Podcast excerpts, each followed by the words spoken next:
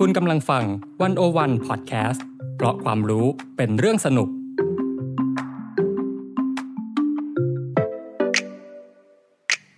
One O One In Focus เจาะไฮไลท์เด่น เศรษฐกิจสังคมการเมืองทั้งไทยและเทศ โดยกองบรรณาธิการ The One O One dot world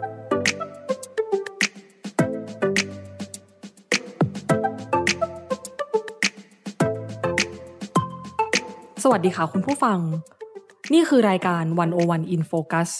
วันนี้คุณอยู่กับจีนนรัจยาตันจพัฒกุล กองบรรณาธิการดีวันโอวันดอทเวและเบนวงพันธ์อมรินทร์เทวา บรรณาธิการดิวันโอวันดอทเวครับ คุณผู้ฟังคะ เมื่อวันที่หนึ่งกุมภาพันธ์ที่ผ่านมานี้นับว่าเป็นหมุดหมายสำคัญทางการเมือง หมุดหมายหนึ่งเลยนะคะ เพราะว่าเป็นวันครบรอบหนึ่งปีของการทำรัฐประหารที่ประเทศพม่านะคะ การทำรัฐประหารครั้งนี้เนี่ยแน่นอนว่านำมาสู่การเปลี่ยนแปลง ทั้งทางการเมืองทางเศรษฐกิจ และทางสังคมครั้งใหญ่ครั้งหนึ่งในประวัติศาสตร์ของพม่าเลยค่ะ และแน่นอนว่า การทำรัฐประหารครั้งนี้เปลี่ยนแปลงชีวิตคนพม่าไปอย่างมาก หลากหลายชีวิตหลากหลายผู้คนเนี่ยต่างออกมาต่อสู้เพื่อเรียกร้องประชาธิปไตยให้กับประเทศของตนเองนะคะ และทุกคนก็มีวิถีทางในการต่อสู้ของตนเองสำหรับวันนี้เนี่ย เราจะมาเล่าเรื่องราวการต่อสู้ แล้วก็ความเปลี่ยนแปลงในชีวิตของพวกเขากันนะคะ หนึ่งในบุคคลที่ออกมาต่อสู้เรียกร้องประชาธิปไตย และเรียกร้องประชาธิปไตยมาให้พม่าอย่างยาวนานแล้ว จนต้องลี้ภัยออกจากพม่า และได้รับฉายาว่าเป็นศัตรูของรัฐพม่านะคะ มีอยู่คนหนึ่งค่ะ อยากจะขอให้พี่เบนช่วยเล่าเรื่องราวการต่อสู้ของบุคคลคนนี้หน่อยนะคะ ครับ ก็จริง ๆ คนพม่าเนี่ย ต้องบอกว่าทุกคนกำลังต่อสู้ แต่ต่างคนก็คือกำลังต่อสู้ในวิถีทางของตัวเองเนาะคือ ก็จะแล้วแต่บทบาทหน้าที่ของตัวเองในสังคมนั้นๆนะฮะอย่างคนหนึ่งที่จีนเกริ่นขึ้นมาเนี่ย คนนั้นชื่อว่าหม่องซานีนะครับหม่องซานีเนี่ยเราได้สัมภาษณ์ตั้งแต่ช่วงเกิดรัฐประหารใหม่ๆเลย ตั้งแต่ประมาณหนึ่งกุมภาสองกุมภาถ้าจำไม่ผิดเนาะคือหม่องซานีเนี่ยเป็นคนที่เขาต่อต้านกองทัพมานานแล้ว จนกระทั่งว่าตัวเขาเองเนี่ยต้องลี้ภัยอยู่ต่างประเทศ เพราะว่าเขาเป็นคนที่เป็นนักวิชาการที่วิพากษ์วิจารณ์กองทัพมาตลอด แล้วก็พอเขาไปอยู่เมืองนอกเนี่ยเขาก็เป็นนักเคลื่อนไหวนะครับเป็นนักเคลื่อนไหวเพื่อประชาธิปไตยเพื่อสิทธิ์ของชนกลุ่มน้อยในประเทศพม่าต่างๆ ทีนี้พอเกิดรัฐประหารครั้งนี้ขึ้นมาเนี่ยก็แน่นอนว่าหม่องซานีเขาออกมาต่อต้านนะครับ ทีนี้คำพูดคำหนึ่งที่พี่ว่าน่าสนใจมากเลยสำหรับหม่องซานีก็คือว่า เขาบอกอย่างนี้เขาบอกว่าที่ผ่านมาเนี่ย คนพม่าโอเค เรารักประชาธิปไตย แต่ว่าบางทีประชาธิปไตยที่เราปกป้องมันอยู่เนี่ย มันอาจจะยังไม่ใช่ประชาธิปไตยที่มันแท้จริงอะอืมอืมเพน่าราะสนว่าใจมากเลยนะคะ ใช่ใช่ยังไง เพราะว่าอะอย่างลองนึกคือเมื่อก่อนเนี่ยในยุคองซานซูจีโอเค มันเป็นประชาธิปไตยระดับหนึ่งก็จริง แต่ว่ามันดูเหมือนจะเป็นเพื่อคนบางกลุ่ม อ่า คือเป็นเพื่อคนพม่ากลุ่มใหญ่เท่านั้น แต่ว่าลองดูพวกชนกลุ่มน้อย ลองดูเอาโดยเฉพาะอย่างยิ่งเลยโรฮิงญาอืมอ่าคนพม่าก็เพิกเฉยก็ไม่ได้จะปกป้องสิทธิคนเหล่านี้ เพราะฉะนั้นเนี่ยหม่องซานีเลยบอกว่าอะต่อไปเนี่ยถ้าคุณจะสู้เพื่อประชาธิปไตยนะ แล้วถึงวันหนึ่งคุณได้มันมาเนี่ย ต่อไปนี้คุณจะต้องทำเพื่อเอ่อให้ประชาธิปไตยเนี่ยเป็นของทุกคนอย่างแท้จริง ไม่ใช่แค่พวกคุณเอง แต่ว่าต้องเป็นของชนกลุ่มน้อยทุกกลุ่มด้วยอืมนะครับ ซึ่งจริงๆ พอเหตุการณ์มันผ่านมาเริ่มนานปุ๊บเนี่ยคำพูดของหม่องซานีตรงเนี้ยมันชัดขึ้นนะ เพราะอะไรเพราะว่าเมื่อก่อนเนี่ยเวลาชนกลุ่มน้อยเขาโดนกองทัพเอ่อมามาทำร้ายมาทารุณต่างๆเนี่ยคนพม่าเขาอิกนอเขาเพิกเฉย จนกระทั่งวันเนี้ยคนพม่าเขาโดนด้วยตัวเขาเองอืมเนี่ยแหละทำให้คนพม่าก็เริ่มเข้าใจแล้วว่า เออ ถ้าเกิดว่าเราเพิกเฉยวันหนึ่งเขาจะโดนเหมือนกันนะครับ อันนี้คือสิ่งที่หม่องซานีพยายามบอกอะ ซึ่งตอนนี้เราก็เห็นในข้อเสนอของรัฐบาล NUG แล้วด้วยเนาะว่า ถ้าเกิดประชาชนชนะศึกในครั้งนี้เนี่ยเขาจะก่อตั้งสหพันธรัฐประชาธิปไตย ซึ่งก็เป็นแนวคิดใหม่ที่ไม่เคยเกิดขึ้นในประวัติศาสตร์พม่าด้วยใช่ไหมคะพี่เบนใช่จริงๆแนวคิดเนี้ยจริง ๆ มันก็มีมาสักพักใหญ่แหละแต่ว่าถ้าเป็นคนพม่าเองเนี่ยอาจจะยังไม่ได้คิดขนาดนั้น แต่ว่าแนวคิดเหล่านี้มันจะอยู่ในพวกชนกลุ่มน้อยอะไรต่างๆ เพราะว่าเขาก็อยากจะมี การปกครองที่เป็นอิสระระดับหนึ่งของตัวเองเนาะแต่ว่าถ้าเป็นคนพม่าอาจจะยังไม่ขนาดนั้น แต่พอมันเกิดเหตุการณ์รัฐประหารครั้งนี้ขึ้นเนี่ย mindset ของคนพม่ามันเริ่มเปลี่ยนไป คือเขาจะเริ่มเห็นใจคนกลุ่มน้อยมากขึ้นทำให้แนวคิดเนี้ยมันมันกลับมาเฟื่องฟูขึ้นมาอีกครั้งอะครับอืมก็กลายเป็นว่าเป็นข้อเสนอร่วมกันระหว่างชนกลุ่มน้อยแล้วก็คนพม่าแท้ใช่นะคะแต่จริงๆก็ยากอยู่นะ แต่อืมก็คือก็ต้องดูต่อไปว่ามันจะเป็นไปได้ขนาดไหนค่ะ นอกจากจะมีอ่า ผู้ลี้ภัยทางการเมืองและนักวิชาการที่คอยต่อสู้เรียกร้องประชาธิปไตยในพม่านะคะ อีกเออบทบาทหนึ่งที่สำคัญเช่นกันก็คือสื่อมวลชนนะคะ และครับคาดว่าในช่วงที่มีการทำรัฐประหารเนี่ย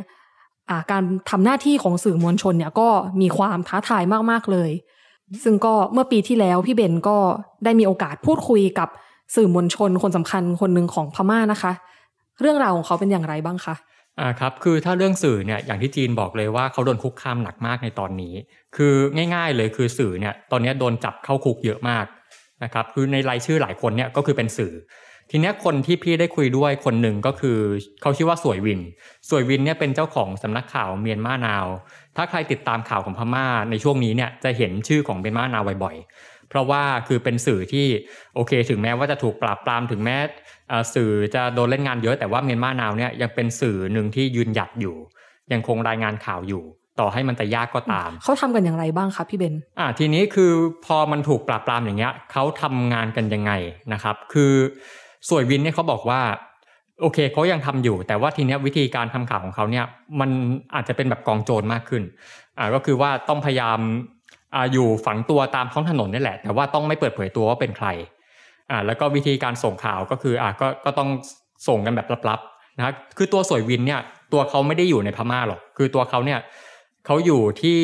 ประเทศประเทศหนึ่งนะฮะเพราะว่าจริงๆสวยวินเนี่ยต้องบอกอย่างนี้ว่าเขาเป็นคนที่ต่อสู้กับกองทัพมานานมากแหละในฐานะสื่อ จน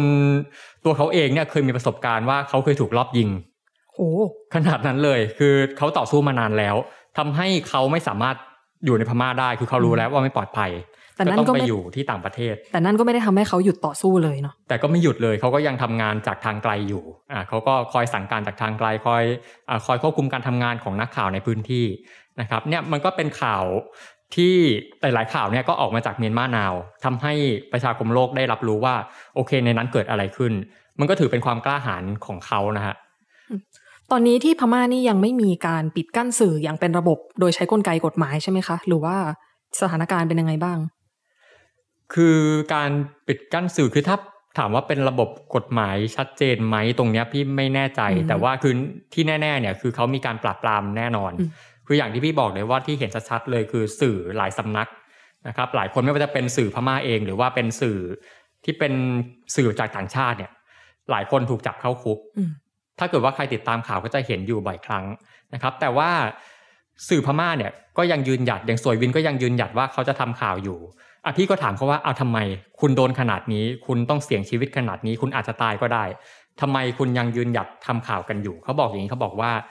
ถ้าเกิดว่าเรายอมจำนนนะ ถ้าเกิดว่าเราไม่มีใครเข้าไปรายงานสถานการณ์ว่าในการประท้วงมันเกิดอะไรขึ้น ทหารตำรวจเข็นฆ่าประชาชนขนาดไหนเนี่ย มันก็เหมือนกับว่าเป็นการปล่อยให้เขาทำอยู่อย่างเงี้ยอืมเออเขาบอกว่าการที่เขามีนักข่าวอยู่ในพื้นที่เนี่ยมันก็ทำให้อย่างน้อยว่าโลกได้รับรู้ว่าเนี่ยมันเกิดสิ่งนี้ขึ้น แล้วมันก็จะเป็นแรงกดดัน ให้กับฐานพม่าในระดับหนึ่ง ก็นับว่าเป็นหน้าที่สำคัญของสื่อมาก ๆ เลยค่ะ ในห่วงเวลาที่ตกอยู่ในวิกฤตขนาดนี้ และแน่นอนว่าไม่ใช่สื่ออย่างเดียวค่ะครับที่มีพลังในการสร้างแรงกดดัน แล้วก็เป็นกระบอกเสียงให้สังคมได้รับรู้เรื่องราวที่สำคัญต่อสังคมต่างๆ นานามากมายนะคะ ยังมีอีกบทบาทหนึ่งที่สามารถเล่นได้ค่ะอ่าสำหรับในพม่าก็มี ดารานักแสดงเซเลบริตี้คนดังต่างๆ นานามากมายที่ออกมาช่วยเรียกร้องประชาธิปไตยในพม่าหลากหลายคนนะคะ แล้วก็ทางวันโอวันก็มีโอกาสได้พูดคุยกับนักแสดงพม่าคนหนึ่งเหมือนกันค่ะ ครับก็คนนั้นก็ชื่อคุณดาวนะฮะคือถ้าหลายคนเนี่ยอาจจะเคยคุ้นชื่อ เพราะว่าตอนนี้มีละครฉายอยู่เนาะทางช่องไทย PBS เนอะโฆษณาให้นิดนึงนะฮะอ่าชื่อจากเจ้าพระยาสุยแล้ววดีนะครับละครก็กำลังโด่งดังติดเทรนทวิตเตอร์ด้วยอ่าภาพสวยมากๆใช่สำหรับละครเรื่องนี้ ใช่แล้วคุณดาวเนี่ยก็เห็นหลายคนกรี๊ดเนาะเห็นหลายคนกรี๊ดบอกว่าโอ้โหหล่ออย่างนู้นอย่างนี้นะครับ แต่คุณดาวเนี่ยไม่ได้หล่อแค่หน้าตาเนาะแต่ว่าจิตใจเขาหล่ออ่านะครับ คือเนี่ยแหละพี่ก็ได้คุยกับคุณคุณดาวเนี่ยแหละนะครับ ว่าเออเขาคิดเห็นยังไงในช่วงของการรัฐประหาร ทีนี้แน่นอนคือคุณดาวเนี่ยเขาเป็นดารา เพราะฉะนั้นเนี่ยอาวุธของเขาเนี่ยมันก็คือการคอเอาอะอืมเอาง่ายๆเลยคือการขอเอา เพราะว่าด้วยความที่การเป็นดาราเนี่ยคือแน่นอนมันมีอิทธิพลต่อความคิดคนใช่ไหมครับ คือเขาก็มีคนติดตามเยอะ อย่างคุณดาวเนี่ยถือว่าก็เป็นเบอร์ต้นๆของพม่า นะฮะก็มีคนติดตาม Facebook เขาก็น่าจะสองล้านคนกว่าๆถ้าจะไม่ผิดนะฮะซึ่งถือว่าเยอะมาก น่าจะน่าจะสูงสุดในพม่าถ้าจะไม่ผิดอืมนะครับ ก็เนี่ยแหละเขาบอกว่าเขามีพลังที่จะทำให้เสียงของเขาเนี่ยมันไปถึงคนอื่น ๆได้เขาสามารถเป็นกระบอกเสียงให้กับคนอื่น ๆ ได้ เขาถึงออกมาขอเอา ทีนี้มันจะมีประเด็นเรื่องหนึ่งค่ะ พี่เบนก็มีการถกเถียงกันในสังคมเนาะว่า ก็ดาราบางคนอืมอาจจะไม่กล้าเปิดปาก พูดอะไรบางอย่าง ไม่อยากไม่กล้าที่จะเสี่ยงพูดประเด็นที่สำคัญกับสังคม โดยเฉพาะในประเด็นที่ค่อนข้างเป็นที่ถกเถียงกันอย่างมาก แล้วทำไมคุณดาวเนี่ยถึงกล้าออกมาพูดคะอ่าใช่คือประเด็นเนี้ยจริง ๆ คนไทยก็ถกเถียงกันตั้งแต่ปีที่แล้วเนาะไม่ใช่ปีที่แล้วก็ก็หลายปีมาแล้วแหละนะครับ แต่ว่าที่คุณดาวแล้วก็ที่ดาราพม่าหลายคนออกมาพูดเนี่ยเออพี่ก็ถามเหมือนกันว่าทำไม คือการที่คุณออกมาพูดเนี่ยคุณอาจจะเสี่ยงเรื่องของอนาคตการงานของคุณอะใช่ไหมและโดยในโดยเฉพาะในบริบทพม่าเนี่ยก็อะมีความเสี่ยงที่จะถูกคุกคามอย่างมากด้วยเนาะใช่เพราะว่าใช่ก็มีใช่ข่าวดารา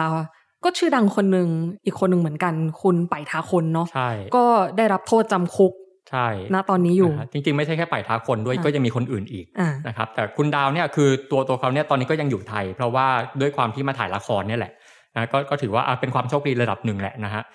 ทีเนี้ยคุณดาวบอกว่าอะไรกับกับคำถามนี้นะครับ คุณดาวบอกอย่างนี้เขาบอกว่า คือการที่เราอยู่ในสังคมร่วมกันกับหลาย ๆ คนเนี่ย เราอย่ามองแค่ตัวเองอะอืมเออใช่ไหมเราอย่ามองแค่อาชีพของเราเอง คือการรัฐประหารเนี่ยมันทำให้หลายอย่างมันเขาเรียกว่ามันพังลงนะฮะคือหลายคนเนี่ยพอเขาไม่มีแก่ใจที่จะเสพศิลปะอะไรต่างๆนะครับเขา ต้องออกมาต่อสู้ต่างๆ แน่นอนพวกเขาไม่มีอารมณ์ที่จะมาเสพศิลปะ ไม่มีอารมณ์ที่จะมาดูหนังดูละคร ก็แน่นอนมันทำให้วงการบันเทิงท้ายที่สุดก็อยู่ไม่ได้นะฮะเขามองอย่างนี้เขามองว่าเนี่ยในฐานะที่ว่าเราอยู่ร่วมกันในสังคม คือเราเราจะมองเราแยกส่วนจากคนอื่นไม่ได้ เราก็ต้องออกมาสู้กับพวกเขาเหมือนกัน แล้วอีกอย่างหนึ่งคือในฐานะที่คุณดาวรวมถึงนักแสดงพม่าหลายคนเนี่ยโอเคเขาคือศิลปิน ทีนี้ศิลปินเขาบอกงี้เขาบอกว่า ถ้าเกิดว่า เราอยู่ภายใต้เผด็จการทหารนะครับ เราไม่มีกติกาใจหรอกที่จะมาสร้างสรรค์งานศิลปะ เพราะว่าเราทุกคนมีความทุกข์อยู่อืมคือถ้าเราจะทำศิลปะได้ เราต้องมีความสุข เราต้องมีอารมณ์สุนทรี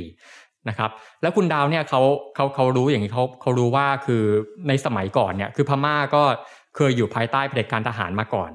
นะครับ เพราะฉะนั้นเนี่ยศิลปะในสมัยนั้นเนี่ยมันมันมืดมนมาก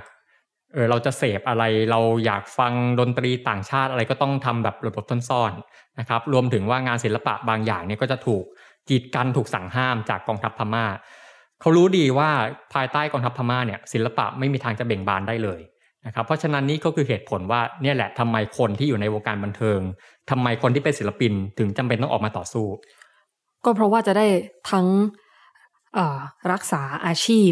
รักษาแก่นสำคัญของอาชีพ และให้สังคมได้เสพสิ่งดีๆ สิ่งสวยงาม สิ่งที่จะลงใจด้วย ใช่ครับ จริงๆ พี่ก็ถามด้วยนะว่าเขามองอนาคตตัวเขาเองยังไงอืมนะครับเพราะแน่นอนว่าตอนนี้เขากลับไปเป็นดาราที่พม่าไม่ได้แหละ ทีนี้เขาบอกอย่างนี้เขาบอกว่าเออผมก็มองไม่ออกหรอก ผมก็ไม่รู้เหมือนกันว่าอนาคตจะเป็นยังไง แต่ที่ผมรู้อย่างเดียวคือว่าผมต้องต่อต้านรัฐประหารอืมคือถ้าเกิดว่าเราไม่สามารถกำจัดรัฐบาลรัฐประหารไปได้เนี่ย ก็ไม่มีทางที่เราจะกลับไปทำอะไรได้เลยอืมเพราะฉะนั้นเนี่ยสิ่งหนึ่งที่ต้องทำแน่ ๆ ก็คือต่อต้านให้ได้ก่อน หลังจากนั้นจะยังไงค่อยค่อยว่ากัน เพราะว่าถ้าไม่สู้เนี่ยโอกาสในการชนะก็จะเป็นศูนย์เปอร์เซ็นต์เนาะสำหรับใช่ครับคนพม่า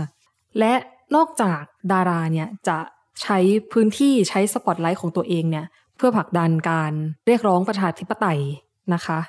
เราก็ยังเห็นประชาชนคนธรรมดาพม่าเนี่ยลุกขึ้นมาต่อสู้ ซึ่ง ถ้าเราเห็นความเปลี่ยนแปลงในปีที่ผ่านมาเนี่ยก็จะเห็นพลวัตการต่อสู้ที่น่าสนใจมาก ๆ จากที่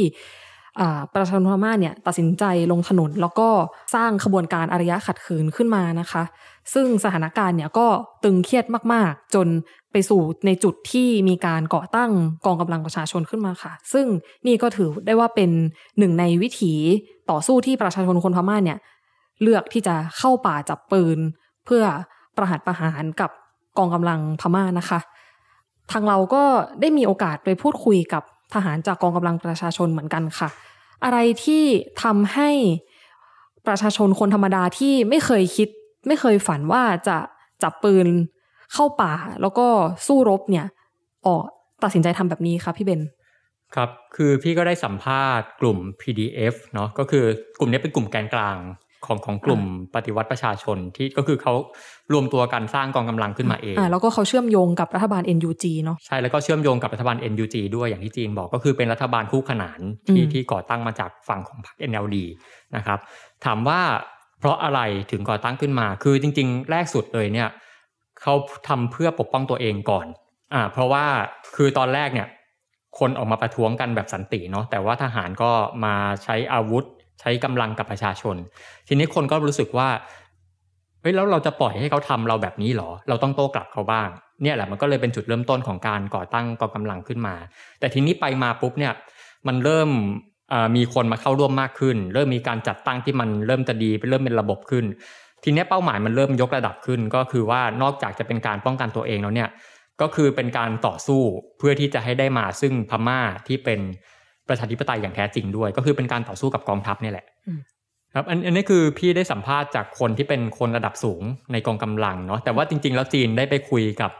คนที่เป็นคนรุ่นใหม่ที่ไปเข้าร่วมมาเขาว่าไงบ้างครับจีนอะก็เพิ่งได้ไปคุยมาสดๆร้อนๆเลยค่ะ เมื่อสัปดาห์ที่แล้วเขาชื่อเอ่อนำแฝงคุณเจแปนจีนะคะ ตอนนี้อายุเพิ่ง 24 ปีเองก่อนที่เขาอืมตัดสินใจจะเข้าร่วมกับกองกำลังประชาชนที่เมืองกะเหลเนี่ย เอ่อเขาทำอาชีพเป็นครูสอนภาษาญี่ปุ่นค่ะอืมก่อนหน้านั้นก็เขาก็ตั้งใจว่าจะ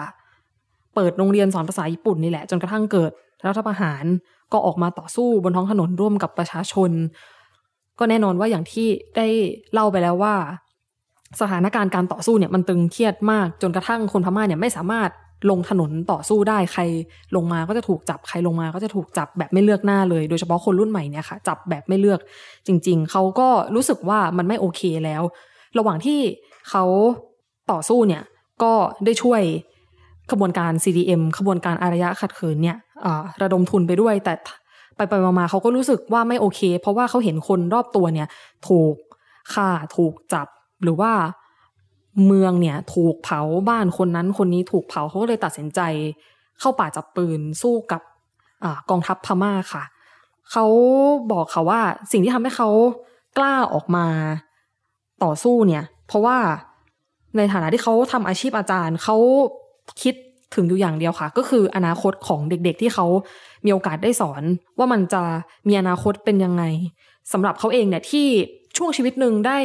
สัมผัสกับประชาธิปไตยเนี่ยเขามองว่ามันเป็นช่วงชีวิตที่ดีมาก ๆทำให้เขามีคุณภาพชีวิตที่ดี มีสระเสรีภาพในการทำในสิ่งที่เขาอยากจะทำซึ่งณเวลานั้นเนี่ยเขาก็ยังบอกว่ามันไม่ใช่ประชาธิปไตยเต็มร้อยด้วยนะ มันยังเป็นแค่กลิ่นไอบางๆของประชาธิปไตย แต่ว่าแค่กลิ่นไอเนี่ยกลิ่นไอบางๆเนี่ยมันยังทำให้เขามีอิสรภาพได้มากขนาดนี้แล้วถ้าเขาได้เป็นถ้าพม่าเนี่ยได้เป็นประชาธิปไตยอย่างเต็มตัวล่ะ เด็กๆ ที่กำลังจะเกิดในอนาคตเนี่ยหรือเด็กๆที่กำลังเติบโตเนี่ยจะมีอิสรภาพในการทำในสิ่งที่ตัวเองอยากทำขนาดไหน เพราะฉะนั้นเนี่ยเขาก็เลยกล้าออกมาต่อสู้เพื่ออนาคตของทุกคนค่ะ ถึงกระทั่งบอกว่าต่อให้เขาต้องสูญชีวิตเนี่ย แต่ถ้ามันประกันได้ว่าทำให้พม่าเนี่ยได้รับประชาธิปไตยเขาก็ยอมค่ะ ครับอืมจิตใจเด็ดเดี่ยวมากเนาะมากนะครับ ซึ่งเขาเชื่อมั่นไหมว่า สุดท้ายแล้วจะชนะ เขาเชื่อค่ะ เขาบอกเลยค่ะว่านี่เป็นความเชื่อของประชาชนพม่าร่วมกัน เขาเชื่อแล้วค่ะว่า จริง ๆ ฝ่ายประชาชนเนี่ยกำลังชนะอยู่ แล้วก็มีบางส่วนเนี่ยที่ชนะไปแล้ว แล้วก็ในอนาคตเนี่ย ชนะอย่างแน่นอน ครับ อืม จริง ๆอันนี้ก็เป็นในส่วนของกองกำลังประชาชนเนาะอืมมันจะมีคนอีกกลุ่มหนึ่งที่ออกมาต่อสู้เหมือนกันอืมจริงๆ กลุ่มนี้น่าสนใจมาก เพราะว่าพวกเขาเนี่ยเป็นทหาร คือเป็นทหารอืมที่อยู่ในกองทัพตัดมาดอนนั่นแหละ แต่ว่าอ่าพวกเขารู้สึกว่า เออเขาไม่ไหวแล้ว ไม่ไหวแล้วเขายิงประชาชนเขาทำร้ายประชาชนไม่ไหวแล้วใช่ทำลายเพื่อนร่วมชาติของเรา เราเรายอมรับไม่ได้คือไม่งั้นมือเราจะเปื้อนเลือดด้วยอืมเพราะฉะนั้นเนี่ยหลายคนก็เลยตัดสินใจหนีออกมา ซึ่งเท่าที่ทราบเนี่ยอืมน่าจะหลักพันน่าจะพันถึงสองพันคนแล้วในตอนนี้ จากกองกำลังพมกองทัพพม่าที่มีอยู่ประมาณหลักประมาณสามแสนสี่แสนเนาะน่าจะหลักแสนนะฮะตอนนี้ก็ประมาณออกมาประมาณหลักพัน แต่ว่าก็ยังมีออกมาอยู่เรื่อยอืมๆนะครับ พี่ก็ได้ไปคุยกับคนหนึ่งชื่อว่าตุนตุนเม็ดอ่องอืมนะฮะตุนเม็ดอ่องเนี่ยพี่ก็ถามนี่แหละว่าทำไมเขาถึงออกมานะครับเขาก็บอกอย่างนี้แหละเขาบอกว่าเขาทนไม่ไหวที่เขาเห็นเพื่อนร่วมชาติเขาถูกทำร้ายจากกองทัพเขาไม่เห็นด้วยสุดท้ายก็เลยหนีออกมา แล้วตุนมิตรออกนี่แหละพอเขาหนีออกมาปุ๊บเนี่ยเขาก็เอาช่วงแรกไปซ่อนตัวก่อน แล้วตอนหลังเนี่ยเขาก็ตัดสินใจว่าเขาเข้าร่วมกับกองกำลังประชาชนก็คือเนี่ยแหละเขาก็เอาทักษะทหารที่เขามีอยู่เนี่ยเข้าไปฝึกอาวุธ ให้กับกองกำลังประชาชน อืม อย่างนี้ค่ะพี่เบน เวลาเรานึกถึงทหารเนี่ย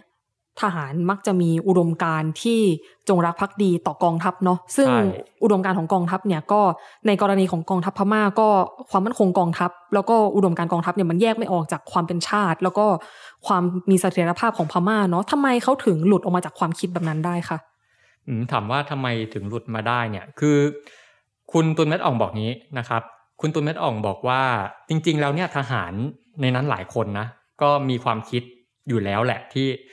ที่ปกป้องประชาธิปไตยที่เขาเห็นด้วยกับฝั่งเสรีภาพอะไรเงี้ยแต่ว่าคือโอเค ด้วยความที่ว่ามันมีโครงสร้างอำนาจมีความกลัวกดทับอยู่ทำให้บางทีคนในกองทัพเนี่ยไม่ไม่ได้กล้าแสดงออกมาแบบโจ่งแจ้งขนาดนั้น แต่พอมันมีเหตุการณ์รัฐประหารเข้ามาทริกเกอร์เนี่ยพวกเขาถึงกล้าออกมา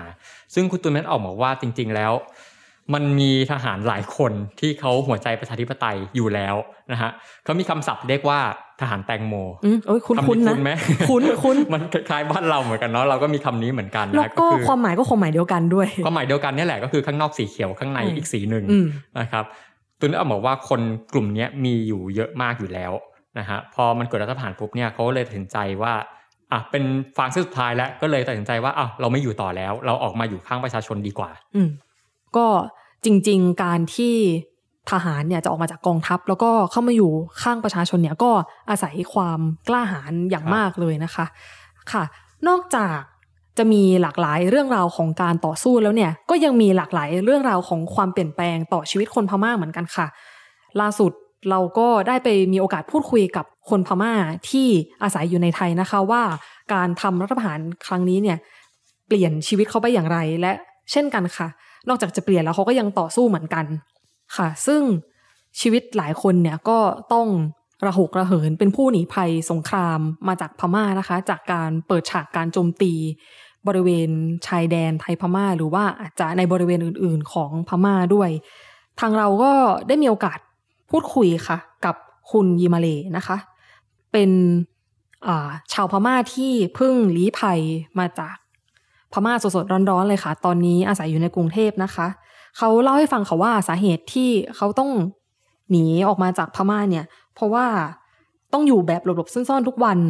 ทหารเนี่ยตามตรวจทุกวัน ไม่ว่าจะหลบได้ในวันนี้เนี่ย สุดท้ายทหารก็จะจับเจออยู่ดี เขาไม่สามารถทนสภาวะนี้ได้ไหวทำงานก็ทำไม่ได้ทำอะไรก็ทำไม่ได้ เขาก็เลยต้องตัดสินใจ หลบมาอยู่ไทยก่อนค่ะเพื่อที่จะรักษาเนื้อรักษาตัวอืมเอาชีวิตรอด แล้วก็อ่าเก็บเงินเพื่อที่จะรอวันกลับไปที่พม่าค่ะ ซึ่งก่อนหน้านี้เนี่ยก่อนที่เธอจะย้ายเข้ามาในไทยเนี่ย เธอทำอาชีพเย็บผ้า แล้วก็อืมกำลังเรียนเพื่อเป็นดีไซเนอร์อยู่มเธอก็ได้เล่าค่ะว่า ถ้าวันหนึ่งเนี่ย ได้กลับไปแล้วก็อยากจะกลับไปเป็นดีไซเนอร์ที่พม่าอืมส่วนในวันนี้ครับเนี่ยที่ทำได้นอกจาก เอ่อ ทำมาหาเลี้ยงชีพให้มีชีวิตอยู่รอดรอวันกลับไปเนี่ย ก็สู้ไปพร้อมกับคนพม่าค่ะ โดยการส่งของส่งอะไรก็ได้ที่ส่งไปช่วยให้คนพม่า มีชีวิตที่ดีขึ้นได้ แล้วก็อ่าช่วยให้ต่อสู้กับกองทัพได้ง่ายขึ้นค่ะคือฟังดูเหมือนชีวิตเขาก็เปลี่ยนไปเลยเนาะคือจากความหน้าฝันมือเป็นหลังมือความฝันก็พังทลายไปด้วยพังทลใช่นะครับ พี่ยกตัวอย่างอีกคนหนึ่งแล้วกัน พี่ก็ไปคุยมาคนหนึ่งเอาคนนี้แล้วกันก็คือชื่อว่าคุณซูเป็นนามสมมุตินะฮะอืมคุณซูเนี่ยจริง ๆเขาอยู่ในไทยมาได้ 5 ปีแล้วนะครับ ตั้งแต่ประมาณปี 2017 จริง ๆ เนี่ยคุณซูตั้งใจว่าวางแผนจะกลับบ้านนะครับคือเขาอยากกลับไปเปิดโรงเรียนสอนดนตรีกับคุณป้าอืมเออ แล้วก็อยากเรียนเพิ่มด้วย อยากได้วิทยาฐานะในทางดนตรีด้วย แต่ว่าพอเกิดรัฐประหารปุ๊บเนี่ย มันพังหมด เหมือนกันเหมือนคุณยิมมาเลนี่แหละคุณยิมมาเลก็อยากเป็นดีไซเนอร์อืมก็พังคุณซูอยากอยากเป็นครูก็อยากพัเป็นงครูสอนดนตรีอยากเปิดโรงเรียนสอนดนตรีก็พังเหมือนกันนะฮะทีเนี้ยของคุณซูเนี่ยมันดราม่ากว่านั้น คือคุณซูเนี่ยเขาบอกว่า พอเกิดรัฐประหารเนี่ยคือมันเกิดคู่กับโควิดอืมนะครับแล้วช่วงที่พม่าโควิดระบาดหนักเนี่ยคือกองทัพ เขาก็ไม่ได้จัดการอะไรอย่างมีประสิทธิภาพขนาดนั้นทำให้ระบบสาธารณสุขของประเทศเนี่ยพัง แล้วก็ยังมีปัญหาว่ากองทัพเนี่ยเหมือนพยายามจะกันถังออกซิเจนนะครับพยายามให้คือประชาชนเนี่ยไม่สามารถที่จะเข้าถึงได้ง่ายขนาดนั้น คุณซูเขาบอกว่าเนี่ยแหละสิ่งที่กองทัพ คุณซูไม่ใช้คำว่ากองทัพนะเขาใช้คำว่าพวกกลุ่มก่อการร้ายอืมอืมเขาแค้นมาก เขาบอกว่าเนี่ยแหละสิ่งที่พวกกลุ่มก่อการร้ายพวกนี้ทำเนี่ย มันทำให้ครอบครัวฉันเนี่ย ต้องเสียสมาชิกไปสองคน นะครับ คนแรกคือคุณย่า คนที่สองคือคุณป้าอะนี่จำที่พูดได้ไหมว่าเขาอยากเปิดโรงเรียนสอนดนตรีกับคุณป้าเขาค่ะคุณป้าคนนี้เนี่ยแหละที่เสียไปโหถือว่าชีวิตแบบว่าผกผันแล้วก็ต้องพบกับความโศกเศร้ามากจากรัฐประหารเนาะใช่ครับ คือชีวิตเขาเปลี่ยนไปเลยนะอืฮะมแล้วก็ตัวเขาเนี่ยจริง ๆ อย่างที่พี่บอกแหละว่าเขาอยากกลับไปทำงานที่บ้าน อยากกลับไปไปสอนดนตรีคนพม่าเนาะแต่ว่าพออย่างนี้ก็กลับไม่ได้ เขาบอกงี้ครับเออเขาไม่คิดมาก่อนเลยนะ ว่าชีวิตเขาเนี่ยจะต้องมาเป็นผู้ลี้ภัยอืมเขาใช้คำว่าเป็นผู้ลี้ภัยอยู่ในต่างประเทศ เขาคิดมาตลอดว่าเขาอยากจะกลับไปตั้งตัวที่บ้าน เนี่ยแหละคือชีวิตเขาก็เปลี่ยนไป แล้วตอนนี้เขาก็ยังอยู่ไทย แล้วก็เหมือนจะมีปัญหาเรื่องวีซ่าด้วย ซึ่งเขาต้องแก้ปัญหาของเขาเองต่อไปอะคอะรับก็ได้ยินมาเหมือนกันค่ะว่าเรื่องวีซ่ากับ คนพม่าเนี่ยเอ่อนอกจากค่าใช้จ่ายที่สูงแล้วเนี่ย ก็ยังมีกระบวนการที่ยากมาก ๆเลย ใช่ครับอ่าก็ถือว่าเป็นช่วงเวลาที่ยากลำบากสำหรับทุกคนเลยเนาะทีนี้ไปที่อ่าจังหวัดสมุทรสาครค่ะอ่าไม่ได้มีแค่ในกรุงเทพอย่างเดียวที่มีผู้ที่เพิ่งลี้ภัยมาจากคพรับม่า หรือว่าคนพม่าที่มาอยู่ในไทยแล้วกลับไม่ได้ เนื่องจากสถานการณ์การรัฐประหารที่สมุทรสาครค่ะ ก็ยังมี คนพม่าอีกกลุ่มหนึ่งเหมือนกันที่อพยพเข้ามา เพื่อที่จะอาจจะเรียกได้ว่าลี้ภัยการเมืองครับค่ะทางวันวันก็มีโอกาสได้คุยกับข้าราชการครูอืมที่เป็นแกนนำเอ่อขบวนการ CDM นะคะ ขบวนการอารยะขัดขืน ค่ะสำหรับคุณครูคนนี้นะคะ ชื่อเสียค่ะ อายุ 25 ปี ก็ร่วมขบวนการประท้วงไปพร้อมๆ กับประชาชนชาวพม่าหลายคนนะคะ เข้าร่วมขบวนการ CDM ตั้งแต่แรก ๆ เลยหลังจากที่มีการประกาศยึดอำนาจจากองซานซูจี แล้วสุดท้ายเนี่ยเขาก็โดนหมาย 505 หรือว่ามาตราที่ทำให้เจ้าหน้าที่รัฐเนี่ยไม่อาจปฏิบัติหน้าที่ได้จากการประท้วงเมื่อเดือนพฤษภาคมที่ผ่านมานี้ค่ะ เขาบอกว่าการที่เขาเป็นข้าราชการเนี่ยทำให้ถูกเพ่งเล็งได้ง่ายกว่าคนที่ทำอาชีพอื่น ๆนะคะ แล้วก็ก่อนหน้านี้เนี่ยเขาแทบไม่ได้สนใจการเมืองเลยตื่นมาก็สอนหนังสืออย่างเดียวใช้ชีวิตประจำวันแบบครูทั่วๆไปค่ะ จนเกิดรัฐประหารขึ้นทุกอย่างยากลำบากเศรษฐกิจแย่ก็เลยทำให้เขาได้รู้ค่ะว่า คนที่ทำอาชีพข้าราชการเนี่ยที่ควรจะสบายที่สุดก็ไม่สบายเหมือนกันอืมก็เลยทำให้เขารู้ได้ว่ารัฐประหารเนี่ยเป็นสิ่งที่ไม่ควรจะเกิดและเป็นสิ่งที่ย่ำแย่มากๆ แล้วหลังจากนั้นเนี่ยเขาก็เล่าให้ฟังอีกค่ะว่า นักเรียนที่เขาสอนเนี่ย ต่างก็เกลียดคณะรัฐประหารทั้งนั้น เขาอยากจะให้นักเรียนเห็นเป็นแบบอย่างค่ะว่าการต่อต้านเนี่ยทำได้อย่างไรบ้างเขาก็เลยตัดสินใจออกมาค่ะ เขาบอกว่าเราเป็นครูเนี่ย เราก็ต้องกล้าหาญให้พวกเขาได้เห็น แม้ว่ามันจะเสี่ยงออกมาก ๆ จนเขาได้รับหมายจับจากกองทัพครับค่ะ แต่ว่าในช่วงเวลานี้เนี่ยที่เขาลี้ภัยมาอยู่ที่ไทยเนี่ย ก็เขาบอกว่าเขาไม่เห็นอนาคตตัวเองเลยว่าจะ ไปยังไงต่อจะทำยังไงต่อไป จะได้กลับไปสอนหนังสือไหมทั้งๆที่เขาชอบสอนหนังสือมากที่สุดในชีวิต ครับ และนี่ก็คือตัวอย่างของเส้นทางการต่อสู้ แล้วก็ชีวิตที่ผกผันของชาวพม่าหลังหนึ่งปีรัฐประหารนะคะ จริงๆพวกเราเนี่ยเอ่อได้พูดคุยกับชาวพม่ามามากกว่านี้อีก หากคุณผู้ฟังสนใจสามารถ ติดตามได้ในผลงานชุดซีรีส์รัฐประหารพม่านะคะ ได้ที่เว็บไซต์ one one w o r l d ก็มีเรื่องราวเกี่ยวกับพม่าหลังเกิดการรัฐประหารมากมายหลากหลายมุมเลยค่ะสำหรับวันนี้พวกเราขอลาไปก่อนนะคะ สวัสดีค่ะ สวัสดีครับ